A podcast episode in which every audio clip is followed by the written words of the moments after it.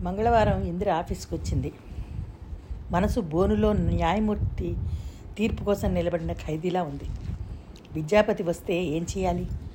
రాకపోతే ఏం చేయడం? ఇందిర మాటిమాటికి గడియారం వంకే చూస్తోంది. ఖాళీగా ఉన్న రమ సీట్లు చూస్తుంటే గుండెలు చెరువు అయిపోతున్నాయి రమ ఎంత మంచిది? ఒట్టి గంగుగోవు లాంటిది. అంత మంచి వాళ్ళకి ఎందుకలా కష్టాలు వస్తాయి ఇందిర మనసు కాసేపు రమ వైపు కాసేపు విద్యాపతి వైపు ఊగిసలాడుతున్నట్టుగా కదులుతోంది. ఎంతో కష్టం మీద కొన్ని యుగాలు అయినట్టుగా అతి భారంగా గడిచిన తర్వాత సాయంత్రం అయింది బ్యాంక్ మూసే టైం అయింది. అందరూ ఇంటికి వెడుతున్నారు. ఇందిర బయటకు వచ్చింది. అక్కడ విద్యాపతి లేడు. ఇందిర తోటి క్లర్క్ అయిన సావిత్రిని తోడు పెట్టుకుని గంటకి పైగానే వేచి చూసింది. విద్యాపతి రానేలేదు. ఇందిర నిట్టూర్చింది. సారీ సావిత్రి నిన్ను ఇబ్బంది పెట్టాను. పద ఇంటి దగ్గర దించి పెడతాను అని ఆటోని పిలిచింది. సావిత్రి వద్దంటున్నా ఇంటి దగ్గర దించింది. అక్కడి నుంచి ఇంటికి వచ్చేసింది. ఇంటి దగ్గర సందు మొదల్లో విద్యాపతి వేచి చూస్తుంటాడు అనే గాఢమైన నమ్మకం చెల్లా చెదురైపోయింది. విద్యాపతి రాలేదు. ఇందిర ఇంటికి వచ్చింది. బట్టలు మార్చుకుంటూ భోజనం చేస్తూ మాటిమాటికి ఏ చిన్న శబ్దమైనా ఉలికిపాటుతో వీధి గుమ్మ వైపు చూడసాగింది. రాత్రి పొద్దుపోయింది. పడుకున్న ఇందిర ఆటో చప్పులాంటి తినిపించగానే పరెత్తు వెళ్ళి కిటికీ పరదా లాగి వీధి వైపు చూసింది. మరు క్షణం అది ఏ పక్కింటికో అని తెలియగానే ఉస్సురంటూ వెనక్కి తిరిగి వచ్చేసింది. మంచం మీద కూర్చున్న ఇందిరకి కంటి మీద కునికే రాలేదు. విద్యాపతి వస్తాడని తన అంతరాత్మ ఇంత గట్టిగా చెప్పిన సత్యం ఇలా అయిపోయిందేమిటి అని అనిపించసాగింది. భళ్ళున తెల్లారింది. ఇందిర నీరసంగా పడుకుంది. ఆఫీసుకి అతి ప్రయత్నం మీద లేచి తయారై వెళ్ళింది. సాయంత్రం అయింది మళ్ళీ. విద్యాపతి రాలేదు. అతను రాదలుచుకోలేదు. సమాధానం చెప్పలేక రాలేకపోయాడు. ఇంద్రకి చాలా కోపం వచ్చింది. వచ్చి ధైర్యంగా ఒక్క మాట చెప్పినట్లయితే ఎంత సంతోషించేది? అతని పిరికితనానికి అసహ్యం వేసింది. కబుర్లు చెప్పాడే గానీ అతను స్థితిమంతులైన అత్తవారిని వదులుకుంటాడా? తను పిచ్చిది కాబట్టి అతని కోసం జీవితాన్ని వదులుకుంది. ఇంద్రకి ఆ క్షణంలో ఈ లోకంలో మిగతా అందరూ తనకంటే చాలా తెలివిగల వాళ్ళు అనిపించింది. ఒక గంట దాటేసరికి ఇందిరికి ఆగ్రహం పట్టలేకపోయింది. తనే వెళ్ళి అతని ఆఫీసుకి ఫోన్ చేసింది. ఇలా ఫోన్ చేయడం నేను ఇదే ఆఖరిసారి అని లోలోపల ప్రతిర చేసుకుంది. ఫోన్ మోగింది. అవతల నుంచి ఎవరో ఫోన్ తీసినట్టు క్లిక్ మంది. ఇందిర బిగబట్టి హలో అనే సుపరిచితమైన స్వరం కోసం ఎదురు చూస్తోంది. హలో అవతల నుంచి వినిపించింది కానీ ఆ స్వరం విద్యాపతిది కాదు. మొరటుగా బొంగురుగా ఉంది. హలో విద్యాపతి గారు కావాలి. విద్యాపతి గారా? వారు లేరండి. ఊరు వెళ్ళారు. ఊరా? ఏ ఊరు? బొంబాయి. వారి మామగారు హార్ట్ అటాక్తో పోయారు. ఫ్యామిలీతో వెళ్ళారు. ఇందిర ఈ మాట వినగానే నిటారుగా అయింది. మామగారు పోయారా? అస్పష్టంగా అంది. అవునండి వారు వెళ్ళి రెండు రోజులైంది. ఈరోజు వచ్చేస్తారు. మీరెవరో పనేమిటో చెప్పండి. మేనేజర్ రాగానే చెప్తాను. హలో. ఇందిర అప్పటికే ఫోన్ పెట్టేసింది. లేరండి వారి మామగారు హార్ట్ అటాక్తో పోయారు. ఫ్యామిలీతో బొంబాయి వెళ్ళారు. ఆ మాటలే వినిపిస్తున్నాయి. సీత తండ్రి పోయాడా? విద్యాపతి సీతని తీసుకుని బొంబాయి వెళ్ళాడా? ఇందిరకి ఎలాగో ఉంది. వచ్చి సీటు దగ్గర కూర్చుంది. ఫైల్లో అంకెలు కనిపించటం లేదు. ఆ ఫైల్లో బొంబాయి కనిపిస్తోంది. అక్కడ సీతను ఊరడిస్తున్న విద్యాపతి కనిపిస్తున్నాడు. సీత తల అతని భుజం మీద ఆని ఉంది. సీత ఏడుస్తోంది. విద్యాపతి చెయ్యి సీత తల నిమురుతోంది. సీత ఏడవకు ప్లీజ్. డాడీ తిరుగుతూ పోయారు. ఆయన ఎంత అదృష్టవంతులు? నువ్వు పెద్దదాన్ని వెయ్యావు ఆయనకి ఇంక చింత ఏమిటి చెప్పు? ఏడవకు. ఇదిగో ఈ కాస్త కాఫీ తాగు. మంచిదానివి కదూ. నా మాట వినవు. కాఫీ తాకపోతే నా మీద ఒట్టే. అతను బలవంతంగా తాగిస్తున్నాడు. ఒక్క గుక్క తాగిన సీత అతని వైపు బేలగా చూసింది. ఏమండి? ఆ కళ్ళల్లో నీళ్ళు తిరిగాయి. సీత అతను ఆ తలని గుండెలకు అందుకున్నాడు సీత అతని గుండెల్లో ఒదిగిపోయి ఏడుస్తోంది. మిమ్మల్నేనమ్మా మేనేజర్ గారు పిలుస్తున్నారు. ప్యూన్ గట్టిగా అరిచాడు. ఆ ఇందిర ఉలిక్కిపడి లేచింది. తనని తాను సర్దుకుని లేచి అతని వెంట నడిచింది. ఇందిర కళ్ళకి మేనేజర్ గారి రూపం మాత్రమే కనిపిస్తోంది. ఆయన ఏం మాట్లాడుతున్నాడో అర్థం కావట్లేదు. మరో గంట మేనేజర్ చేత చివాట్లు తిని ఒంట్లో బాగాలేదని సెలవు పెట్టి ఇంటికి వచ్చేసింది పది రోజుల అనంతరం సీత ఇంట్లో లాయర్ గారు కూర్చుని ఉన్నారు. విద్యాపతి టేబుల్కి ఆనుకుని నిలబడి ఉన్నాడు. సీత కుర్చీలో కూర్చుని ఉంది. లాయర్ గారు దస్తావేజు కట్టలు జాగ్రత్తగా మళ్ళీ కడుతూ సీతమ్మ తల్లి ఇది విషయం. మీ నాన్న స్వార్జితమైన ఈ ఆస్తి నీకు పుట్టబోయే పిల్లలకి చెందుతుంది. మీరు ఉభయులు బ్రతికి ఉండంగా దాని మీద ఐవేజు అనుభవించడం మినహా అమ్మకానికి దానం చేయడానికి వీల్లేదు అన్నాడు. సీత రెప్పపాటుగా విద్యాపతి వైపు చూసింది. అతని చేతులు కట్టుకుని నిలబడి అందరినీ చూస్తున్నాడు. సరేలేండి వినిపించారుగా అంది. లాయర్గా రందించిన దస్తావేజులు అందుకుంటూ. సీతమ్మ తల్లి ఇంకో విషయం కూడా చెప్తాను. మీ నాన్న నువ్వు పుట్టకముందు మీ బాబాయ్ కొడుకు వరప్రసాదాన్ని పెంచుకున్నాడు. అతను ఇప్పుడు తనకి వాటా ఉందని దావా వేస్తాడట. రంకెలు వేస్తున్నాడు. కాస్త మీరు జాగ్రత్తగా ఉండాలి. వేయనియండి అంది నిర్లక్ష్యంగా. సీత దస్తావేజులు తీసుకుని బీరువాలో భద్రపరచడానికి వెళ్ళింది. లీడర్ గారు వెళ్ళిపోతూ ఆగి విద్యాపతి భుజం మీద చేయి వేస్తూ సీత ఆడపిల్ల. ఇంతవరకు తండ్రి చాటున పెరిగింది. అందరూ గద్దల్లా కాచుకుని ఈ ఆస్తి ఎలా కాజేయడమా అని చూస్తున్నారు. ఇక నుంచి నువ్వే ఈ ఆస్తికంతటికీ పెత్తందారివి. జాగ్రత్తగా చూసుకోనాయనా చూడు ఈ ధనం ఉందే దీన్ని సంపాదించడం కష్టం కాదు. జాగ్రత్తగా కాపాడుకోవడమే ఎక్కువ కష్టం. అమ్మా సీతమ్మ తల్లి నేను వెడుతున్నాను. ఏదైనా అవసరం ఉంటే కాకితో కబురు పంపు. రెక్కలు కట్టుకుని మరీ ఎగిరి వస్తాను. నువ్వేం భయపడకు. నేను ఉన్నాను అన్నాడు. సీత కళ్ళల్లో లీలగా తడి మెరిసింది. అలాగే బాబాయ్ అంది. సీత తండ్రి శ్రార్థకర్మలు చాలా ఘనంగా జరిపించింది. తల్లి సుస్థి మనిషి అయిపోయింది. ఆవిడనే సీత చూడాలి. సుభద్రం గారు మాత్రం సీతని కన్నతల్లి కంటే ఎక్కువగా చూడసాగింది. సీత అంటే ఆమెకి ప్రాణం. ఇంత డబ్బుగల పిల్ల తన కోడలయ్యి తనని పిల్లల్ని మన్ననగా ఆప్యాయంగా చూడడం అన్నది ఆవిడ తన పూర్వజన్మ సుకృతం అని రోజుకి వందసార్లైనా అనుకుంటూ ఉంటుంది. పిల్లలకి కూడా సీత అంటే ఇష్టమే. ఎందుకంటే తమకి కావాల్సినవన్నీ అన్నగారి కంటే ఎక్కువగా చూస్తుంది. సీత దిగాలు పడ్డట్టుగా కూర్చుండిపోయేది. తండ్రి ఎంతో సంపాదించి ఇచ్చాడు కానీ దీనివల్ల తనకి సుఖం కంటే బాధ ఎక్కువగా ఉంది. కంపెనీ లాభనష్టాలు చూసుకోవాలి. భర్త మీద కోపం ఉన్నా అది ప్రదర్శించకూడదు. నౌకర్ల ముందు నవ్వుల పాలవుతానేమోనని భయం. తండ్రి పోయి రెండు వారాలు పూర్తయ్యాయో లేదో కోర్టు నుంచి దావాల సమన్లు అందినాయి. ఒక్కసారి సీతకి ఇదంతా సర్దుకునేవారు లేక మోయలేని భారంగా అనిపించసాగింది. ఆ రోజు తండ్రి పోయాడని బాబాయ్ నుంచి ఫోన్ వచ్చిన రాత్రి తను ఎలా మర్చిపోగలుగుతుంది? ఆ రోజు ఇంట్లో ఎంత భీకరమైన యుద్ధం? విద్యాపతి తన డైవర్స్ ఇమ్మనమని అడిగాడు. సీత నిర్ఘాంతిపోయింది. నేనేం తప్పు చేశాను? అంది. విద్యాపతి జవాబు చెప్పలేకపోయాడు. సీత నిలదీసింది. ఇందులో నీ తప్పేం లేదు. తప్పంతా నాదే. నిన్ను పెళ్ళి చేసుకోవడం. చేసుకుని అందరి భర్తలా ప్రేమించలేకపోవడం. నాదే తప్పు. నేను ఇప్పుడు మిమ్మల్ని ప్రేమ భిక్షేమీ అడగటం లేదే? సీత మీ ఆనందానికి కూడా అడ్డు రావటం లేదు. ఇందరిని తీసుకుని మీరు షికారులు చేస్తున్నారు. హోటల్స్కి వెళ్తున్నారు. సినిమాలకు వెళ్తున్నారు. ఆ అమ్మాయికి ఉద్యోగం ఇక్కడికి ట్రాన్స్ఫర్ అయ్యేలా చేశారు. ఇల్లు వచ్చేలా చూశారు. జ్వరం వస్తే హాస్పిటల్లో ఉండి సేవలు చేశారు. నేను ఎప్పుడైనా ఏమైనా అన్నానా? అనలేదు. అదంతా భరించాను. ఎందుకు? నాన్న కోసం. కో కాదు. నాన్న కోసం కాదు నా కోసమే. మీరు నన్ను చూడకపోతే లోకం నన్ను చూసి ఎంత దురదృష్టవంతురాలు అని నవ్విపోతుందేమోనని భయంతో భరించాను. చిన్నప్పటి నుంచి నేను అదృష్టవంతురాలిగా పేరు పొందాను. నా అదృష్టానికి సాటి లేదన్నారు. ఇక్కడ విధి నా మీద పెద్ద దెబ్బ తీసింది. ఈ దెబ్బ తగిలినట్టు లోకానికి తెలియకుండా గుమ్మనగా బతుకుతున్నాను. నా ఈ గౌరవం నాకంటే మీకంటే కూడా నాకు చాలా ఎక్కువైనది. దీన్ని నేను వదులుకోలేను. నేను మీకు డైవర్స్ అనేది నా కంఠంలో ప్రాణం ఉండంగా జరగని పని. ఈ పెళ్ళి ఎందుకు చేసుకున్నారో నాకు తెలియదు ఇది జరగటం నా దురదృష్టమే కాదు. మీ దురదృష్టం కూడా. నన్ను కాదని మీరు ఎక్కడికి వెళ్ళలేరు. వెళ్ళినా నేను పట్టి తెచ్చుకోగలను. మీరు ఎందుకు డైవర్స్ అడుగుతున్నారో నాకు తెలుసు. ఇందరిని మీరు ఉంచుకోగలరేమో కానీ పెళ్ళి మాత్రం చేసుకోలేరు. నోర్ముయ్. సీత చెంప చెల్లుమంది హద్దు మీరు మాట్లాడకు. విద్యా విద్యాపతి కళ్ళల్లో నిప్పులు చెరుగుతున్నాయి. ఇంతలో ఫోన్ మోగింది. చెంప పట్టుకుని నిర్ఘాంతపోయినట్టుగా నిలబడిన సీత మెల్లగా తెలివి తెచ్చుకుందానిలా వెళ్ళి ఫోన్ తీసింది. వెంటనే గట్టిగా కాదు కాదు అబద్ధం అని అరిచేసింది. గదిలోంచి వెళ్ళబోతున్న విద్యాపతి తిరిగి చూశాడు. సీత అరుస్తూ అంటోంది. ఎప్పుడు? ఎన్నింటికి? ఏమైంది? Heart attack? ఏడవసాగింది. విద్యాపతి లోపలికి తిరిగి వచ్చాడు. టెలిఫోన్ వదిలేసి ఒక్కసారిగా చేతులతో తల కొడుతూ అబద్ధం అబద్ధం అంటూ ఏడవసాగింది. విద్యాపతి ఏమిటి అని అడిగాడు. నాన్న పోయారట. విద్యాపతి ఫోన్ తీసుకున్నాడు. బొంబాయి నుంచి సీత బాబాయ్ మాట్లాడుతున్నాడు. సీతని వెంటనే తీసుకురమ్మని చెప్పారు. వెంటనే బయలుదేరితే ప్లేన్ దొరుకుతుందని చెప్పాడు. టికెట్స్ దొరికేలా తను చూస్తానన్నాడు. అరగంటలో ఈ వార్త అందరికీ తెలిసిపోయింది. సీత విద్యాపతి ఎయిర్పోర్ట్కి బయలుదేరారు. కారులో సీత ఏడుస్తోంది. విద్యాపతి చేయి చాచి దగ్గరికి తీసుకోబోయాడు. సీత అతని పెదవులు అస్పష్టంగా పలికాయి. సీత అతన్ని బలవంతంగా తోసేసింది. మూలకి జరిగి చేతులతో ముఖం దాచుకుని అడవసాగింది. విద్యాపతి నిశ్చేష్టుడైనట్టుగా మౌనంగా నిలబడిపోయాడు. ఆ తర్వాత విద్యాపతి ఒక బొమ్మలా నిలబడిపోయాడే కానీ తప్ప సీత అంతా చూసుకుంది. సీత ధైర్యానికి అతను విస్తుపోయాడు.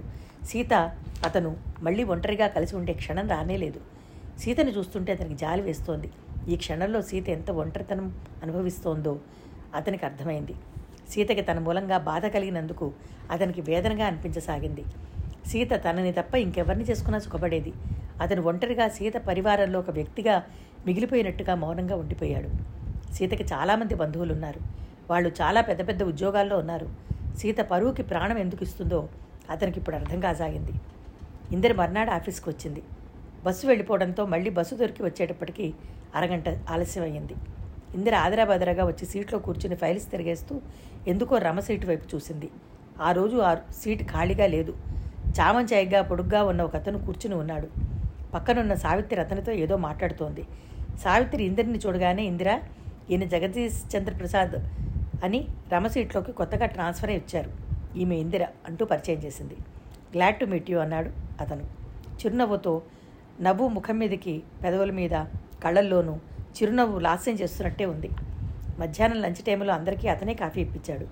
ఈరోజు నన్ను ఇవ్వని ఇవ్వండి తర్వాత వడ్డీతో సహా వసూలు చేస్తాను. ఆ మాటకు వస్తే నా మనస్తత్వమే బ్యాంకు మనస్తత్వం. ఎవరికి ఏది వచ్చినా వడ్డీతో సహా వసూలు చేయాలన్నమాట అన్నాడు అతను. అందరూ గొల్లు నవ్వారు. వచ్చిన కస్టమర్స్తో కూడా నవ్వుతూ నవ్విస్తూ జోక్స్ చేస్తూనే ఉన్నాడు. అలాంటి వాళ్ళ మధ్యలో ఉంటే పని చేస్తున్న అలసట ఉండదు. ఇందరికి ఆ రోజు త్వరగా గడిచిపోయినట్టుగా అనిపించింది. ఆ రోజే కాదు తర్వాత బ్యాంకులో అడుగుపెట్టినప్పటి నుంచి సమయం చాలా త్వరగా గడిచిపోసాగింది. జగదీశ చంద్రప్రసాద్ని అందరూ చంద్ర అని పిలుస్తారు. అలా పిలవమని అందరూ అలాగే పిలుస్తారని అతనే చెప్పాడు. ఎప్పుడూ ముఖం మార్చుకుని ఉండే మేనేజర్ కూడా అతని మాటలకి ముసిముసి నవ్వులు నవ్వలసాగాడు. క్యాషియర్ గోపాలం చంద్రానికి ఆ రోజు పార్టీ ఇచ్చాడు. ఎందుకంటే మేనేజర్ గారు నవ్వాడని. చంద్రానికి వచ్చినప్పటి నుంచి ఎవరో ఒకరు ఎందుకో అందుకు పార్టీ ఇస్తూనే ఉన్నారు. అందరి వరుస అయింది. ఇందిరి ఇవ్వలేదు. ఇందిరికి కారణం ఏం కనిపించలేదు. ఇందిరి చేత పార్టీ ఇప్పించుకుంటాను అని చంద్ర ప్రతిన చేశాడు. ఆ రోజు ఇందిరి రాగానే కంగ్రాచ్యులేషన్స్ అన్నాడు. ఏమిటి ఎందుకు? ఈ చిన్ని చుక్కల చీర మీకు ఎంతో బాగుంది. థ్యాంక్ యూ ఒట్టి థ్యాంక్స్ కాదు పార్టీ ఇవ్వాల్సిందే. ఇది మరీ బాగుంది. బాగుంది అంటే సరిపోదు పార్టీ ఇవ్వాలి. మీరే చెప్పండి ఈ చుక్కల చీర బాగుంది అని చెప్పడానికి నేను ఎంత శ్రమ పడాల్సి వచ్చిందో తెలుసా? శ్రమ? రోజు మీరు కట్టుకునే చీరలు శ్రద్ధగా చూసి ఉంటాను. కోర్స్ నాకు తెలియకుండానే అనుకోండి ఈ చుక్కల చీరలో కనిపించినంత అందంగా ఇంకెప్పుడు కనిపించలేదు. అసలు మీ ముఖం సీరియస్గా కంటే నవ్వుతూ ఉంటేనే ఎంతో బాగుంటుంది. ఇంకా చెప్పాలంటే అతను సీరియస్గా మొదలుపెట్టబోయాడు బస్ బస్ చాలు. మీరు ఇంకా కష్టపడి పొగడన అవసరం లేదు. నేను పార్టీ ఇచ్చేస్తాను సరేనా? అంది. థ్యాంక్ యూ సంతోషంగా అన్నాడు. అందరూ ఆ మధ్యాహ్నం ఇందిరి ఇచ్చిన పార్టీని ఎంజాయ్ చేశారు. ఎప్పుడూ కాఫీ అయినా ఫర్ చేంజ్ ఐస్ క్రీమ్ అంటూ ఇందిర ఐస్ క్రీములు తెప్పించింది. జగదీష్ చంద్ర పార్టీ అంటూ రోజుకి ఒక ఒకటి దగ్గర ఇప్పిస్తున్నాడు కానీ తీరా చూస్తే వారానికి ఒకరి వంతు వస్తోంది. ఎవరికి వారు రోజు ఖర్చు పెట్టుకున్నట్టే? ఇందిర ఈ విషయం చెప్పేసరికి అందరూ అవును సుమా అని ఆశ్చర్యపోయారు. అందరూ ఐస్ క్రీమ్ తింటున్నారు. ఇంతలో విద్యాపతి వచ్చాడు. అతన్ని చూడగానే ఇందిర గుండె లై తప్పింది. ఇందు మీ ఫ్రెండ్ వచ్చాడే అంది తులసి. ఇందిర బయటికి వెళ్ళాలా లేదా అనే మీమాంసలో పడింది. మనసు వేగంగా ఆలోచిస్తోంది. Excuse me just a minute. ఇందిరతో మాట్లాడుతున్న చంద్ర విద్యాపతి వైపు వెళ్ళాడు. హలో బావగారు ఏమిటి విశేషం? ఇలా దయచేశారు? మా చెల్లికి తెలియకుండా ఇక్కడ ఏమైనా అకౌంట్ ఓపెన్ చేస్తున్నారా ఏమిటి? Of course. సీతకి నేను చెప్పనులేండి అన్నాడు. విద్యాపతి తికమకగా చూశాడు. రండి లోపలికి మేము పార్టీ చేసుకుంటున్నాం. మీరు కూడా ఐస్ క్రీములు తినండి. ఇందిరాని ఇవిడ మా కొలీగ్ పార్టీ ఇస్తున్నారు. ఇందిరాదేవి గారు ఈయన పేరు సీతాపతి అంటే సీతమ్మగుడు అని అర్థం. అప్పటికే టైం అవ్వడంతో అందరూ సీట్లలోకి వెళ్ళిపోయే హడావిడిలో ఉన్నారు. ఇందిర విద్యాపతినే చూస్తోంది. సీత ఎలా ఉంది? నేను వద్దామనుకుంటున్నాను పాపం. తండ్రి పోయారట కదా. మా బాబాయ్ వెళ్ళి చూసిరమ్మని చెప్తూనే ఉన్నారు. నాకు ఆ పరామర్శలంటే భయం. ఎవరైనా ఏడుస్తుంటే అందులో ముఖ్యంగా ఆడవాళ్ళు నేను చూడలేనంటే నమ్మండి. అతను ఏదో మాట్లాడుతూనే ఉన్నాడు. ఇందిరా సాయంత్రం కలుస్తాను అని చెప్పాడు విద్యాపతి లే- వెళ్ళడానికి లేస్తూ. అతను ఆశ్చర్యంగా చూస్తూ మీ ఇద్దరూ తెలిసాయి ఏమిటి? అన్నాడు. మేం బాగా స్నేహితులం. సీతకు కూడా తెలుసు అన్నాడు విద్యాపతి. అతను వెళ్ళిపోయాడు. అయితే మీరు మాలో ఒకరన్నమాట. వెరీ గుడ్ అన్నాడు చంద్ర. అతని ముఖంలోకి ఆసక్తి వచ్చింది. ఇందిర ముఖం ఎర్రబడింది. చంద్ర సీత ఇంటికి వచ్చాడు. అతను వచ్చేసరికి సీత వంటింట్లో వంట మనిషికి సాయంత్రం భోజనంలోకి ఏమేం చేయాలో పురమాయిస్తోంది. సీత చంద్ర పిలిచాడు. పరిచితమే నా పిలుపు ఇవ్వగానే సీత ఉలిక్కిపడి తిరిగి చూసింది. చంద్రని చూడగానే సీత ముఖం ప్రఫుల్లమైంది. నువ్వా? ఏరా? ఊరు వచ్చి పదిహేను రోజులైతే ఇప్పుడు గుర్తొచ్చానన్నమాట అంది నిట్టూర్చింది. అది కాదు సీత. రైల్లోని కాలు కింద పెట్టగానే ఆ సరాసరి అసలు ఇక్కడికే వద్దామనుకున్నాను కానీ కానీ నువ్వు అసలే చాలా దుఃఖంలో ఉన్నావు. నిన్నెలా ఓదార్చాలో తెలియక సీత కళ్ళల్లో ఉబికి వచ్చిన నీళ్ళని బిగపట్టుకుని నవ్వు తెచ్చిపెట్టుకుంటూ కంటికి కనిపించడం మానేశావు. అంతేనా? చిన్నప్పటి నుంచి నీ సంజాయిషీలు ఇంతేగా? కూర్చో. పిన్ని వాళ్ళు ఎలా ఉన్నారు? అమ్మకేం? అమ్మ ఆవిడ దేవుళ్ళు లక్షణంగా ఉన్నారు. నాన్న? నాన్నకేం? ఆయన ఆయన ఆస్తమా నిక్షేపంలా ఉన్నారు. నువ్వు? నాకేం? నేను నా సినిమాలు హాయిగా ఉన్నాం. సీత పక్కు నవ్వింది. నీ మాట మాత్రం ఏం మారలేదు సుమా? నువ్వు మాత్రం మారావు సుమా? నేనా? ఏం మారాను? చిక్కావు. కాస్త పెద్దరికం వచ్చింది. అంతకంటే ఏం మారలేదు. సీత నిన్ను చూసి ఏడాది అనుకుంటా ఈ రోజుల్లో నేను చాలామంది అమ్మాయిల్ని చూస్తున్నాను. వాళ్ళు ఇవాళ పెళ్ళైతే రేపటికి అమ్మమ్మల్లా తయారైపోతున్నారనుకో నువ్వేమిటి? అసలు మారలేదు. ఇప్పుడేగా మారానన్నావుగా? సీత నవ్వింది. చంద్ర తలగు ఒక్కున్నాడు. ఏమిటో మారినట్టు ఉన్నావు. సరే గాని రా కూర్చో. కాఫీ తాగుతావా హార్లిక్సా? అమ్మ ఎదురుగా ఉంటే హార్లిక్స్ అమ్మ ఎదురు లేకపోతే కాఫీ. నీ బుద్ధి ఏం మారలేదురా చంద్ర. సీత నవ్వుతూ వెళ్ళి వంట మనిషికి కాఫీ చెప్పొచ్చింది. ఇంతలో పిల్లలు వచ్చారు. వదినా నా హోంవర్క్ అయిపోయింది. నేను టీవీ చూడొచ్చునా? అంది అమ్మాయి. ఓ అంది సీత. పిల్లలు సంతోషంగా పరిగెత్తారు. ఈ సాల్తీలెవరు? మా ఆడబడుచు మరుదులు. వీళ్ళు ఇక్కడే ఉన్నారా మా అమ్మగారు పోయారుగా. రా కూర్చో ఇంకేమిటి విశేషాలు? అంది. సీతకు ఎవరైనా చూస్తే అందులో కబుర్లు చెప్పేవాళ్ళని మరీను. ప్రాణం లేచి వస్తుంది ఆ కాసేపు ఒంటరితనం మర్చిపోయినట్టుగా అవుతుంది. చంద్ర వరుసకి పినతల్లి కూడుకు. చిన్నప్పుడైనా తల్లితో చుట్టపు చూపుగా వచ్చేవాడు. చంద్ర తల్లికి ఎంతసేపు దేవుళ్ళు గుళ్ళు ఇతనికి సినిమాలు గొడవ? దేవుడు ఫోటోలు ఇస్తే ఈ వేషం ఫలానా స్టార్ వేస్తే ఎంతో అందంగా ఉంటాడు అని చెప్పి తల్లి చేత చట్ వెధవ అని ముట్టుకాయలు తినేవాడు. చంద్ర సీత కూర్చుని కాఫీ తాగుతున్నారు. మాటల మధ్యలో నీకంటే బావగారు నన్ను మొదటే పరామర్శ చేశారు అన్నాడు. అదేమిటి? ఆయన మొన్న బ్యాంకుకు వచ్చారు. నేను కనిపించానని చెప్పలేదా? సీత కళ్ళు క్షణంసేపు కాఫీ కప్పు మీదకి వాలాయి. చెప్పలేదే ఆయన ఒట్టి మతిపరపు మనుషులే. అయినా మీ బ్యాంకుకి ఎందుకు వచ్చారు? అక్కడ మాకేమీ అకౌంట్ లేదే అంది. ఇందిరా అని ఒక అమ్మాయి ఉంది. ఆ అమ్మాయి బావగారికి తెలుసుట. ఏ పని మీద వచ్చారో ఏమో. వచ్చిన వెంటనే ఏం చెప్పకుండా మళ్ళా హడావిడిగా వెళ్ళిపోయారు. సీత నిటారుగా అయింది. ఆ ఇందిర నీకు బాగా తెలుసా? బాగానే తెలుసు చాలా మంచి అమ్మాయి అన్నాడు. ఇందిర పేరెత్తగానే చంద్రముఖం కాంతిమయం అవడం సీత కనిపెట్టకలేకపోలేదు. ఇందిర నాకు కూడా బాగా తెలుసు. మీ బావగారి ద్వారానే అనుకో. చాలా మంచి స్వభావం. నేను చూసి చాలా రోజులైంది. రేపు ఆఫీస్కి వెడితే అడిగానని చెప్పంది. చంద్రన్ చప్పును ఉత్సాహంగా తలకదిపాడు ఇంతలో ఇద్దరు అక్కడికి వచ్చారు. వారు నవ్వుతూ తుళ్ళుతూ ఒకరిచే ఒకళ్ళు పట్టుకుని వచ్చారు. ఇద్దరూ యువతి యువకులు. వయసులో ఉన్నారు. వాళ్ళు సరాసరి లోపలి గదిలోకి వెడుతుంటే సీత కేకేసి పిలిచింది. చంద్రని వాళ్ళకి పరిచయం చేసింది. మావయ్య కొడుకు మోహన్ ఈమె వాడి భార్య సుమతి. మోహన్ పిన్ని కొడుకు చంద్ర అంది. ఇద్దరూ చంద్రని అలాగా అన్నట్టుగా చూశారు. కూర్చోండి అంది సీత. మోహన్ కూర్చున్నాడు. ఆ అమ్మాయి కూర్చోలేదు. అతని కుర్చీ వెనకాల నిలబడింది. సీత చెప్పింది. వీళ్ళ పెళ్ళి అయి నెల రోజులే అయింది. మైసూరు నుంచి ఈ ఊరు చూడటానికి వచ్చారు. నాలుగు రోజులు అయింది. నేనే ఇంకో వారం ఉండమని చెప్పాను. ఇంతలో ఆ అమ్మాయి అతని భుజం గిల్లింది. అది చంద్ర దృష్టిలో పడనే పడింది. మోహన్ ఆ సిగ్నల్ అర్థమైన వాళ్ళ చటుక్కులు లేచాడు. వస్తాను మళ్ళీ కలుస్తానని ఆ అమ్మాయి వంట గదిలోకి వెళ్ళిపోయాడు. తలుపులు టప్పును మూసుకున్నారు. ఇద్దరూ చేయి పట్టుకుని నడుస్తున్న వాళ్ళని చంద్ర వింతగా ఆశ్చర్యంగా మెడ అటే తిరిగిపోయిన వాళ్ళ చూస్తున్నాడు. సీత అతని చూపులు చూసి నవ్వు ఆపుకుంటూ కొత్తగా పెళ్ళైన వాళ్ళు కదూ? అంది. అయితే మాత్రం అన్నాడు. వాళ్ళ గదిలోకి వెళ్ళారో లేదో నవ్వులు వినపడ్డాయి. అరే వదలమంటుంటే చెప్తుంటే నీ కాదు అంటోంది ఆ అమ్మాయి. అతనేదో ఏదో అంటున్నాడు కానీ సరిగ్గా వినిపించటం లేదు. ఆ అమ్మాయి నవ్వుతోంది. సీత చప్పున పనున్న దానిలో అక్కడి నుంచి వెళ్ళిపోయింది. కొద్దిసేపు అయిన తర్వాత వంటింట్లో ఉన్న సీత దగ్గరికి వచ్చాడు చంద్ర. సీత ఈ గొడవ ఎలా భరిస్తున్నావు నువ్వు? అన్నాడు. గొడవ? ఏ గొడవ? ఆశ్చర్యంగా అంది. అదే దూరంగా మోహన్ మూసిన తలుపుల వైపు చూస్తూ అన్నాడు కంపరంగా. అదా కొత్తగా పెళ్ళైన వాళ్ళు దాంట్లో తప్పే ఉందిలే అంది. తప్పు లేదా పరాయి వాళ్ళ ఇల్లైనా చూడకుండా? కొత్తగా పెళ్ళైన వాళ్ళు వాళ్ళ లోకంలో వాళ్ళు ఉన్నారు వాళ్ళకి ఇంకేం వినిపించదు కనిపించదు అంది ఆరిందాలాగా. అబ్బబ్బా ఈ కొత్తగా ఎంత పెళ్ళైతే మాత్రం వీళ్ళకి ఒక్కొక్కళ్ళే అయిందా ఏమిటి పెళ్ళి? నువ్వెలా భరిస్తున్నావో ఏమిటో బాబు కంపరంగా చూస్తూ అన్నాడు. ఇంతలో గదిలో నుంచి మళ్ళీ నవ్వులు వినిపించినాయి. చంద్ర భరించలేనట్టుగా నేను వస్తా అని వెళ్ళిపోయాడు. సీతకి వాళ్ళ ధోరణి అంత కొంపరంగా ఏమీ అనిపించటం లేదు. వంటతిరితో వెళ్ళి వాళ్ళకి కాఫీ కావాలేమో అడిగిరా అని పురమాయించింది. వంట మనిషి వెళ్ళాడు. సీత చూస్తూనే ఉంది. వంట మనిషి తలుపు టకటకమని వేళ్ళతో కుట్టాడు. ఎవరు? లోపల నుంచి అతను అరిచాడు. నేను వంటతన్ని తమరికి కాఫీ కావాలా? అని అమ్మగారు అడగమన్నారు.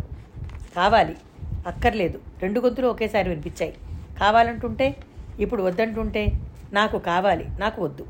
నేనంటే నీకు ఇష్టం ఉందా లేదా? ఉంది అయితే కాఫీ మానేయి. నేనంటే నీకు ఇష్టం ఉంటే నువ్వు తాగు అంటున్నాడు అతను. బాబు అవతల నేను వంట చేసుకోవాలి చప్పును చెప్పండి. కావాలి రెండు కాఫీ అరిచాడు. అబ్బబ్బా ఎక్కడి వాళ్ళో కానీ గంటకు కానీ ఏ మాట చెప్పరు. వంట అతను విసుక్కుంటూ అనబోయి సీతను చూసి ఆగిపోయాడు.